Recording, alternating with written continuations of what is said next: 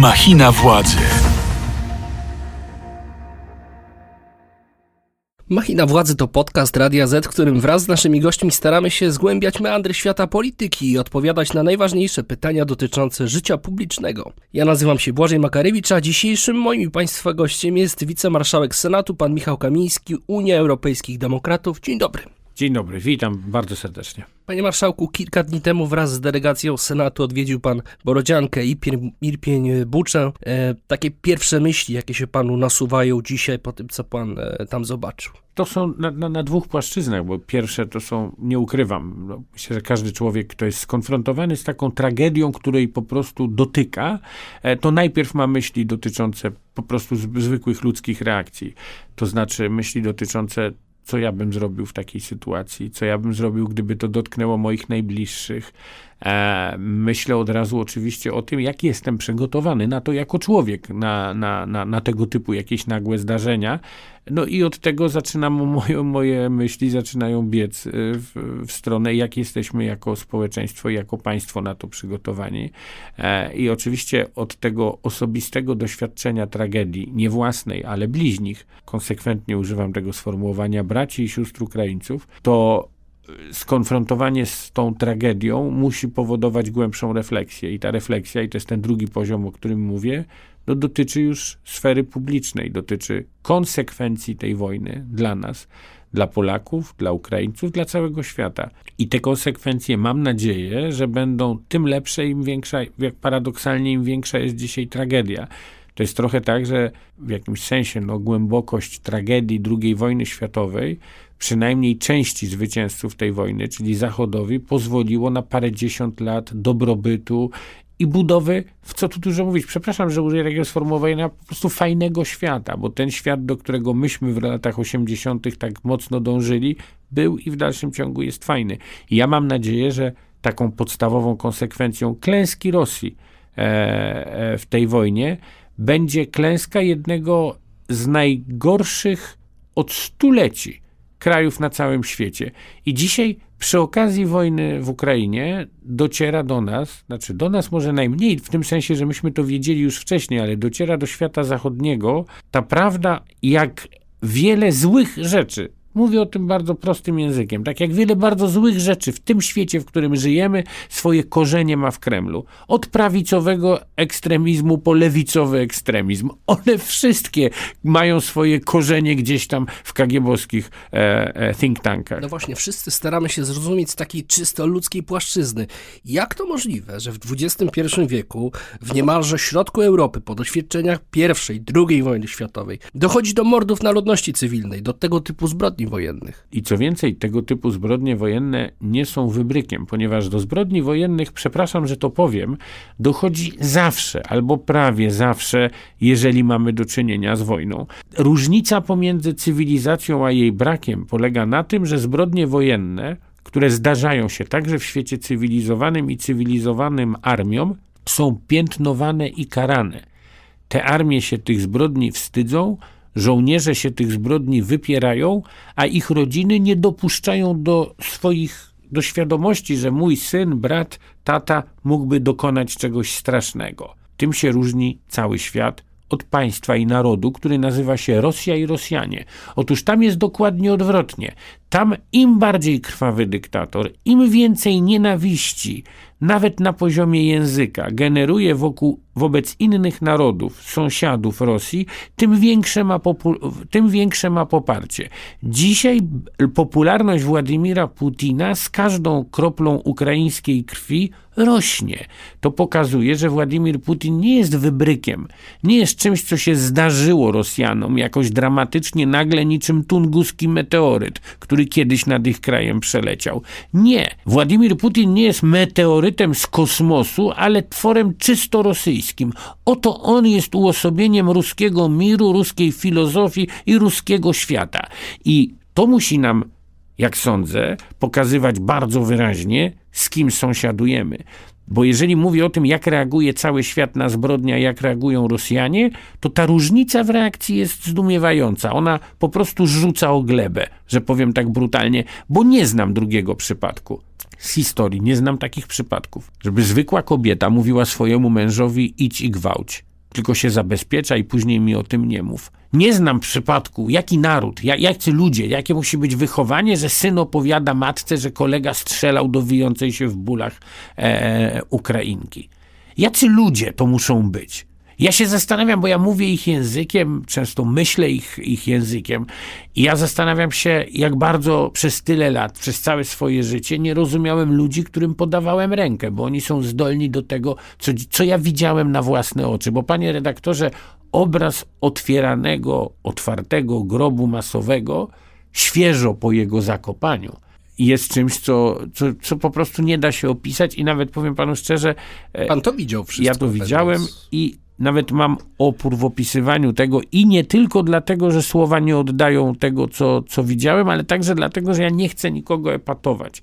Natomiast y, to jest coś strasznego i wie pan, ja mieszkam, mówiłem o tym wielokrotnie, mieszkam w Józefowie pod Warszawą i ten Irpień, Bucza, tak przypominają Józefów i Otwock. W każdy sposób, nawet, przepraszam, może nie fachowo to powiem, przyrodniczy, to znaczy nawet drzewa, nawet przyroda pod, podwarszawskiej i tej podkijowskiej, trochę wypoczynkowej e, miejscowości, w którym mieszkają trochę bardziej, trochę lepiej usytuowani ludzie. Często, wie pan, naprawdę jeździłem przez te tereny i miałem takie poczucie, że przecież to mogło być koło mnie. I tych ludzi widziałem. Przy mnie widziałem ludzi opłakujących śmierć własnego dziadka, młodych ludzi i, i któryś to był rodzic któregoś z, z, z dorosłych, których widziałem, nie wiedziałem, czy też, e, prawda, teść, czy, czy, czy ojciec. No, tragedia była straszna.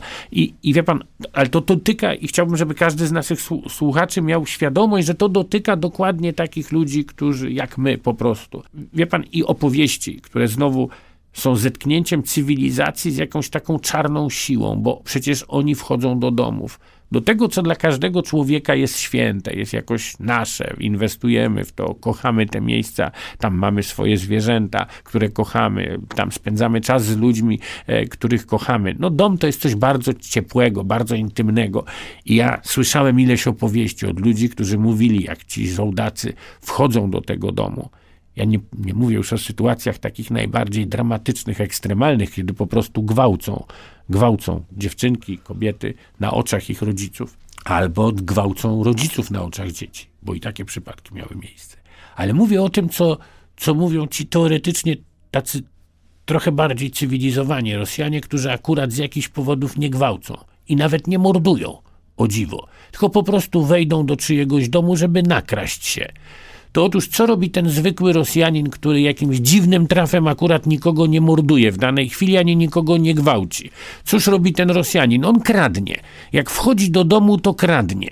A jak nie rozumie rzeczy, którą widzi, na przykład kuchenki mikrofalowej, która jest bardziej skomplikowana, albo piekarnika, który jest bardziej skomplikowany, bądź lodówki z maszynką do lodu, która jest dlatego przedstawiciela wielkiego narodu po prostu zaskomplikowana, to co robi, niszczy ją, strzela. A także co opowiadali wszyscy i co jest jakimś zbiorowym zachowaniem tego narodu, panie redaktorze, przepraszam, bo będzie brutalnie, to oni się defekują w tych mieszkaniach, które odwiedzają masowo rozumie pan, zanieczyszczają. Z tej nienawiści, że ci ludzie Ukraińcy mieszkają lepiej niż oni, że mają czyściej, że są kulturalniejsi po prostu, to oni im robią, przepraszam, po prostu kupę do łóżka, do, na podłogę. Tak, i to jest, to ma masowy charakter. O tym mówi prawie każdy. Rozumie czyli, pan? Czyli to nie jest tak, że problem jest tylko i wyłącznie w strukturze politycznej, która jest w Federacji Ależ Rosyjskiej, tylko w całym społeczeństwie rosyjskim. Oni tego chcą, panie redaktorze. Czyli nie są gotowi dzisiaj Ależ na kogoś takiego mieli... jak Gorbaczow na przykład. Panie redaktorze, jaki Gorbaczow? Pan ma sytuację, w której 20 lat temu, ja zresztą przy tym byłem, 20, 18 lat temu, w 2004 roku, Ukraińcy powiedzieli masowo, byłem, widziałem, występowałem wtedy na Majdanie jako młody europoseł, powiedzieli nie chcemy być Rosją, my się różnimy mentalnie od Rosjan także tym, że chcemy wolności, że nie pozwolimy naszym politykom zabierać nam naszej wolności. Przepraszam, ja teraz nieco trywializuję, ale to się stało podczas pomarańczowej rewolucji, tego pierwszego aktu, 20 20 lat temu, kiedy było widać wyraźnie, że chociaż zewnętrznie, dla wielu Polaków, którzy się na tym nie znali, Kijów niespecjalnie się różnił od Moskwy na poziomie ulicy. Ja nie mówię miasta, bo one się oczywiście różnią pod każdym względem, ale, ale na poziomie ulicy, zachowań ludzkich, sklepów, knajp, taksówek, wszystkiego, co takim stanowi takie zwykłe życie, mogło się na pierwszy oku te 20 parę lat temu wydawać, że to są bardzo podobne, że to rzeczywiście był jeden kraj. Ale już na poziomie języka, ktoś, kto znał język rosyjski, to widział, że innym językiem rosyjskim posługują się Ukraińcy w Kijowie i Rosjanie w Moskwie. I wie pan, co jest jedną z bardzo rzucających się w uszy różnic w tym języku, choć i to jest rosyjski bardzo często, bo Kijów mówi po rosyjsku, co tu dużo mówić, i tam jest rosyjski. To jest kwestia przekleństw. Nieporównanie mniej Ukraińcy przeklinają, mówiąc po rosyjsku, kaleczą nieporównanie mniej ten język, nie swój przecież, niż Rosjanie, którzy nim mówią. I wie pan, coś, co dla każdego, kto się wychował w języku rosyjskim, a ja się wychowałem w tym języku, jest rzeczą zupełnie zdumiewającą, że oni klną w rozmowach z własną matką. No co jest coś dla każdego, kto, kto, ma, kto ma poczucie takie genetyczne języka rosyjskiego, to jest po prostu coś tak niezrozumiałego, tak obce, e, jak podstawowym w ogóle kulturowym zasadom, żeby jakby przeklinać w rozmowie z własną matką po rosyjsku. To ma ten swój szczególny wymiar, ponieważ przekleństwa rosyjskie są przekleństwami o matce, tak? Więc to jest w ogóle e, e, e, to jest w ogóle coś, coś niebywałego i my to wszystko słyszymy dzięki wspaniałej pracy ukraińskich służb specjalnych, bo to jest też skądinąd jeden aspekt tej wojny, e, który, na który warto zwrócić uwagę. My w Polsce lekceważyliśmy ukraiński wywiad, ukraiński kontrwywiad, ukraińską armię. Wszyscy trochę patrzyliśmy na nich tak, no, tacy młodsi bracia, no starają się fajnie, chłopakom trzeba pomagać, no ale co oni tam biedni z tymi Rosjanami? I dzisiaj widzimy 50. któryś dzień e, zmagań. E, armia ukraińska nie pęka, ale zwróćmy uwagę też, jak wiele zrobił przed i w czasie wojny wywiad ukraiński. Jak oni jednak są doskonale zorientowani w planach rosyjskich, jak podsłuchują ich rozmowy, jak wiedzą, co dzieje się w Moskwie i co dzieje się w armii rosyjskiej, jak wreszcie potrafią lokalizować i co tu dużo mówić, eliminować hersztów tej zbrodniczej armii. Słuchasz podcastu Radia Z. Putin pochwalił się kilka dni temu udanym testem rakiety międzykontynentalnej Sarmat, grożąc przy tym e, krajom zachodnim. Uważa pan, że Rosja jest w stanie podnieść rękę na zachód teraz? Czy konflikt atomowy jest możliwy, o którym tak dużo przecież ostatnio mówimy? Jest niestety możliwy. Ja uważam, że konflikt atomowy jest możliwy przy tym stanie psychiki Władimira Putina, ale znowu ja myślę, że my idziemy troszeczkę wszyscy na skróty, kładąc to, o czym mówimy, ten kryzys, gigantyczny globalny kryzys, który mamy wyłącznie na karp jednego szaleńca. Naprawdę y, glob jest za duży i Rosja to jest 140 milionów mieszkańców i jedna szósta globu, żeby jeden wariat był w stanie to wszystko podpalić. I dlatego ta sytuacja jest groźna i dlatego mówię, że wojny jądrowej nie można wykluczyć, ponieważ ta mentalność rosyjska, która na poziomie wtargnięcia do zwykłego mieszkania w Buczy, na widok cywilizacji dla zwykłego Rosjanina niedostępnej na poziomie moralnym, intelektualnym, każdym, co robi taki Rosjanin w zetknięciu ze światem, którego nie rozumie, który jest od niego lepszy i mądrzejszy? On strzela do tej lodówki, strzela do tej kuchenki mikrofalowej, której nie rozumie, niszczy rzeczy, które są od niego lepsze, a nie trudno być lepszym od Rosjanina. W związku z czym ta chęć destrukcji świata, który otacza to szambo, jakim jest państwo rosyjskie, chęć destrukcji tego, co otacza to szambo, jest w tym szambie ogromna. W związku z czym broń jądrowa, musimy zdać sobie z tego sprawę, może przywódcom tego szamba posłużyć do zniszczenia reszty świata. I co więcej, duża część opinii publicznej, mieszkańców tego szamba, będzie z entuzjazmem reagować na pomysł niszczenia sąsiednich krajów, bo potwierdzają to badania opinii publicznej. Otóż, jeżeli ktoś zarzuca mi, że ja jest używam agresywnego języka względem Rosjan, że być może niezbyt kulturalnie się od nich wyrażam, choć staram się trzymać pewnych norm, to chcę pan każdemu z naszych słuchaczy uzmysłowić. Mówimy o narodzie, w którym 80% ludzi przepytywanych przez badań, badaczy opinii publicznej uważa, że nas, drodzy słuchacze, trzeba zbombardować. Więc ja nie zamierzam mówić dobrze o ludziach, którzy chcą mojej śmierci, śmierci moich córek i mojej żony, tylko i wyłącznie z tego powodu, że urodziłem się Polakiem i umrę Polakiem i niezależnie od tego, jak bardzo głęboko jest we mnie język rosyjski, a niestety jest, zawsze będzie moim pierwszym językiem język polski. I tylko za to chcą mnie zabić i każdego z moich rodaków zresztą, dokładnie, bo to nie chodzi o mnie, o Michała Kamińskiego, tylko chodzi o, mnie jako o Polaka. I dlatego nie będę się dobrze wyobrażał o narodzie, który, który dyszy rządzą mordowania moich rodaków. Jaka jest szansa, że Putin stanie przed Trybunałem Międzynarodowym? Jakaś jest, ale ja sądzę, że jednak, mówiąc, bo mówimy bardzo rzeczy, wiele dzisiaj smutnych, negatywnych rzeczy, a jednak generalnie uważam i chcę powiedzieć naszym słuchaczom, że sytuacja jest trudna, to wszystko jest bardzo dramatyczne, bolesne. My się z tym spotykamy każdego dnia i to są często dla, dla ludzi wrażliwych obrazy i, i, i w ogóle atmosfera nie do wytrzymania, ale ja głęboko wierzę, drodzy moi słuchacze, że idziemy w lepszą stronę, że to imperium zła przegra i, e, i że także politycy w krajach zachodnich odrobią swoją lekcję. Ci, którzy muszą ją odrobić na zachodzie, ją odrobią, a także ci w Polsce, którzy muszą ją odrobić, też ją odrobią. Ale to będzie wyglądało tak, że Rosja będzie będzie w tej chwili izolowana międzynarodowo i Putin jako mm, władca będzie tam dogorywał? Czy jest jednak szansa na jakieś polityczne ja właśnie, rozliczenie? Ja, ja, właśnie uważam, że, że, że, ten wariant Stauffenberga będzie wariantem, który, który się dość szybko, jak sądzę, będzie próba podjęcia tego typu. Nie wiem, czy udana. Stauffenbergowi się nie udało. Wyjaśnijmy słuchaczom, o czym mówimy. Otóż Stauffenberg to był niemiecki nacjonalista, konserwatywny nacjonalista niemiecki, który nie miał nic przeciwko hitlerowskiej polityce Znaczy miał wiele na poziomie estetycznym i w prywatnych rozmowach się tym od początku dzielił, że mu się Hitler niezbyt podoba. Natomiast tę politykę Hitlera on i cała arystokracja niemiecka popierała, dopóki przynosiła sukces. Znaczy, dopóki bezkarnie można było mordować Żydów i Polaków i świat o tym nie wiedział, to panu Stauffenbergowi to przesadnie nie przeszkadzało. Kiedy zdał sobie sprawę, że polityka Hitlera doprowadzi do klęski militarnej Niemiec, a za swoje zbrodnie Niemcy będą musieli odpowiedzieć, Stauffenberg Stauffenberg doszedł do słusznego wniosku, że lepiej wyeliminować Hitlera, niż wszyscy Niemcy mają płacić później cenę za, za jego politykę, którą między nami mówiąc popierali, jak Rosjanie politykę Putina. I Stauffenberg podjął próbę e, eliminacji Adolfa Hitlera. Nie powiodło mu się, postawił walizkę trochę nie tak, jak, jak powinien i w związku z tym w Wilczym Szancu każdy, kto odwiedza e, Mazury, może sobie pojechać i obejrzeć miejsce, gdzie o mało co nie doszło do zmiany historii świata, bo Tam się nie udało zabić Hitlera. I miejmy nadzieję, wracamy teraz z dalekiej, e, znaczy z naszego Kętrzyna, czy Wilczego Szańca, wracamy na Kreml, czy, czy, czy do tego bunkra, w którym siedzi Putin, być może taki Stauffenberg e, rosyjski się znajdzie.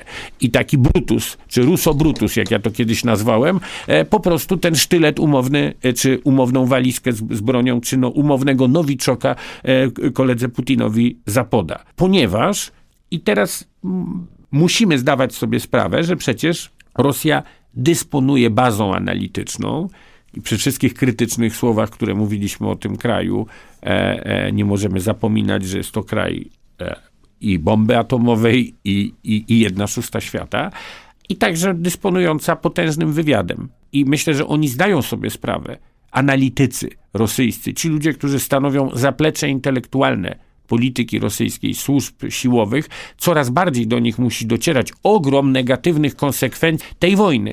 Ja sądzę, być może do nich to jeszcze nie dociera, jestem przekonany, że po prostu Rosja cofnie się do czasów sprzed Piotra I.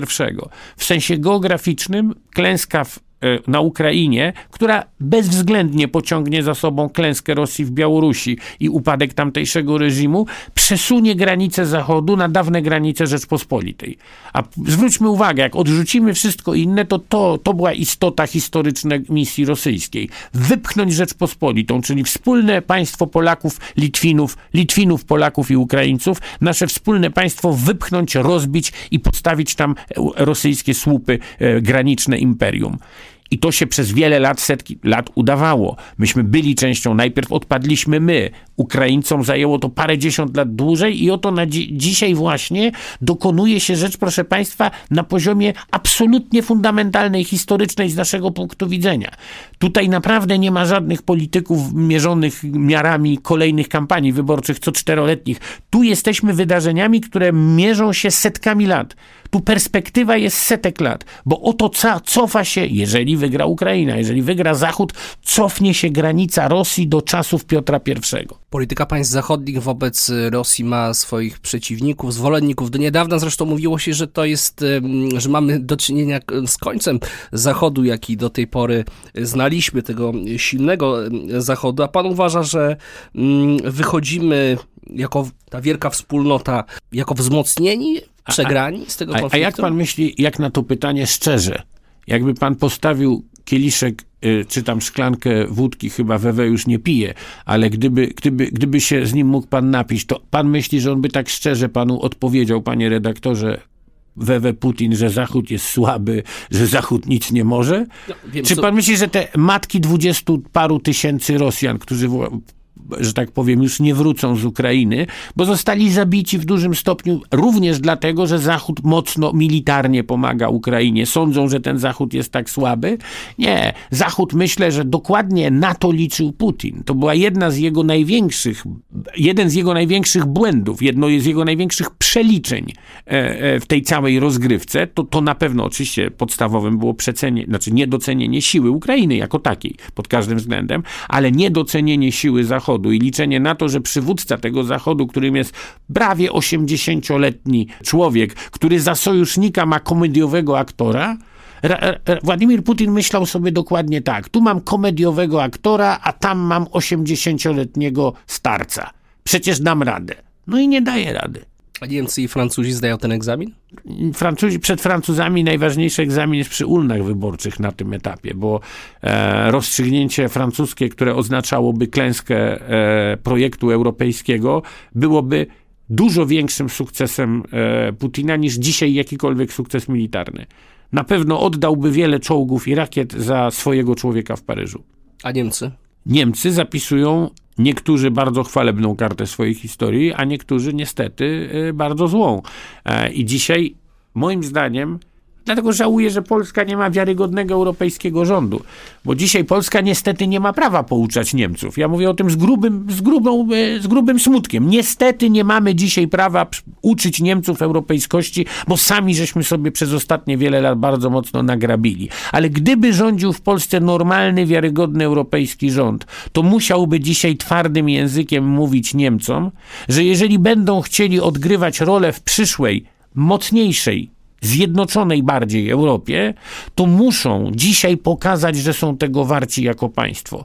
Bo Europa, którą chcemy razem z Niemcami zbudować, musi być oparta na wartościach, które dzisiaj trzeba bronić zbrojnie. I dzisiaj Niemcy nie mają prawa zasłaniać się żadnym swoim rzekomym pacyfizmem związanym ze swoimi winami historycznymi, bo jeżeli już mówimy o winach historycznych, to Rosja dostała rekompensatę od Niemiec za II wojnę światową, a Ukraina jej nie dostała. Rosja była teren, etnicznie była okupowana bodaj w 10%, Ukraina była okupowana w 90 paru procentach, czy jeśli nie w 100%, e, terytorium Ukrainy było w, w, pod okupacją niemiecką w czasie II II wojny światowej. Ukraińcy stracili miliony obywateli zabijanych niemiecką bronią na, na, podczas II wojny światowej. Więc ten argument historyczny jest za tym, żeby Niemcy pomagali militarnie dzisiaj Ukrainie. Ale jest też element przyszłości, nie tylko przeszłości. Jeśli Niemcy chcą odgrywać kluczową rolę w Europie, to nie mogą się zachowywać jak trwożliwy pachołek Putina. Słuchasz podcastu Radia Z. Jak pan myśli, co 8 maja Putin powie na Placu Czerwonym w dniu zwycięstwa Wielkiego Święta Rosyjskiego? Bo trudno,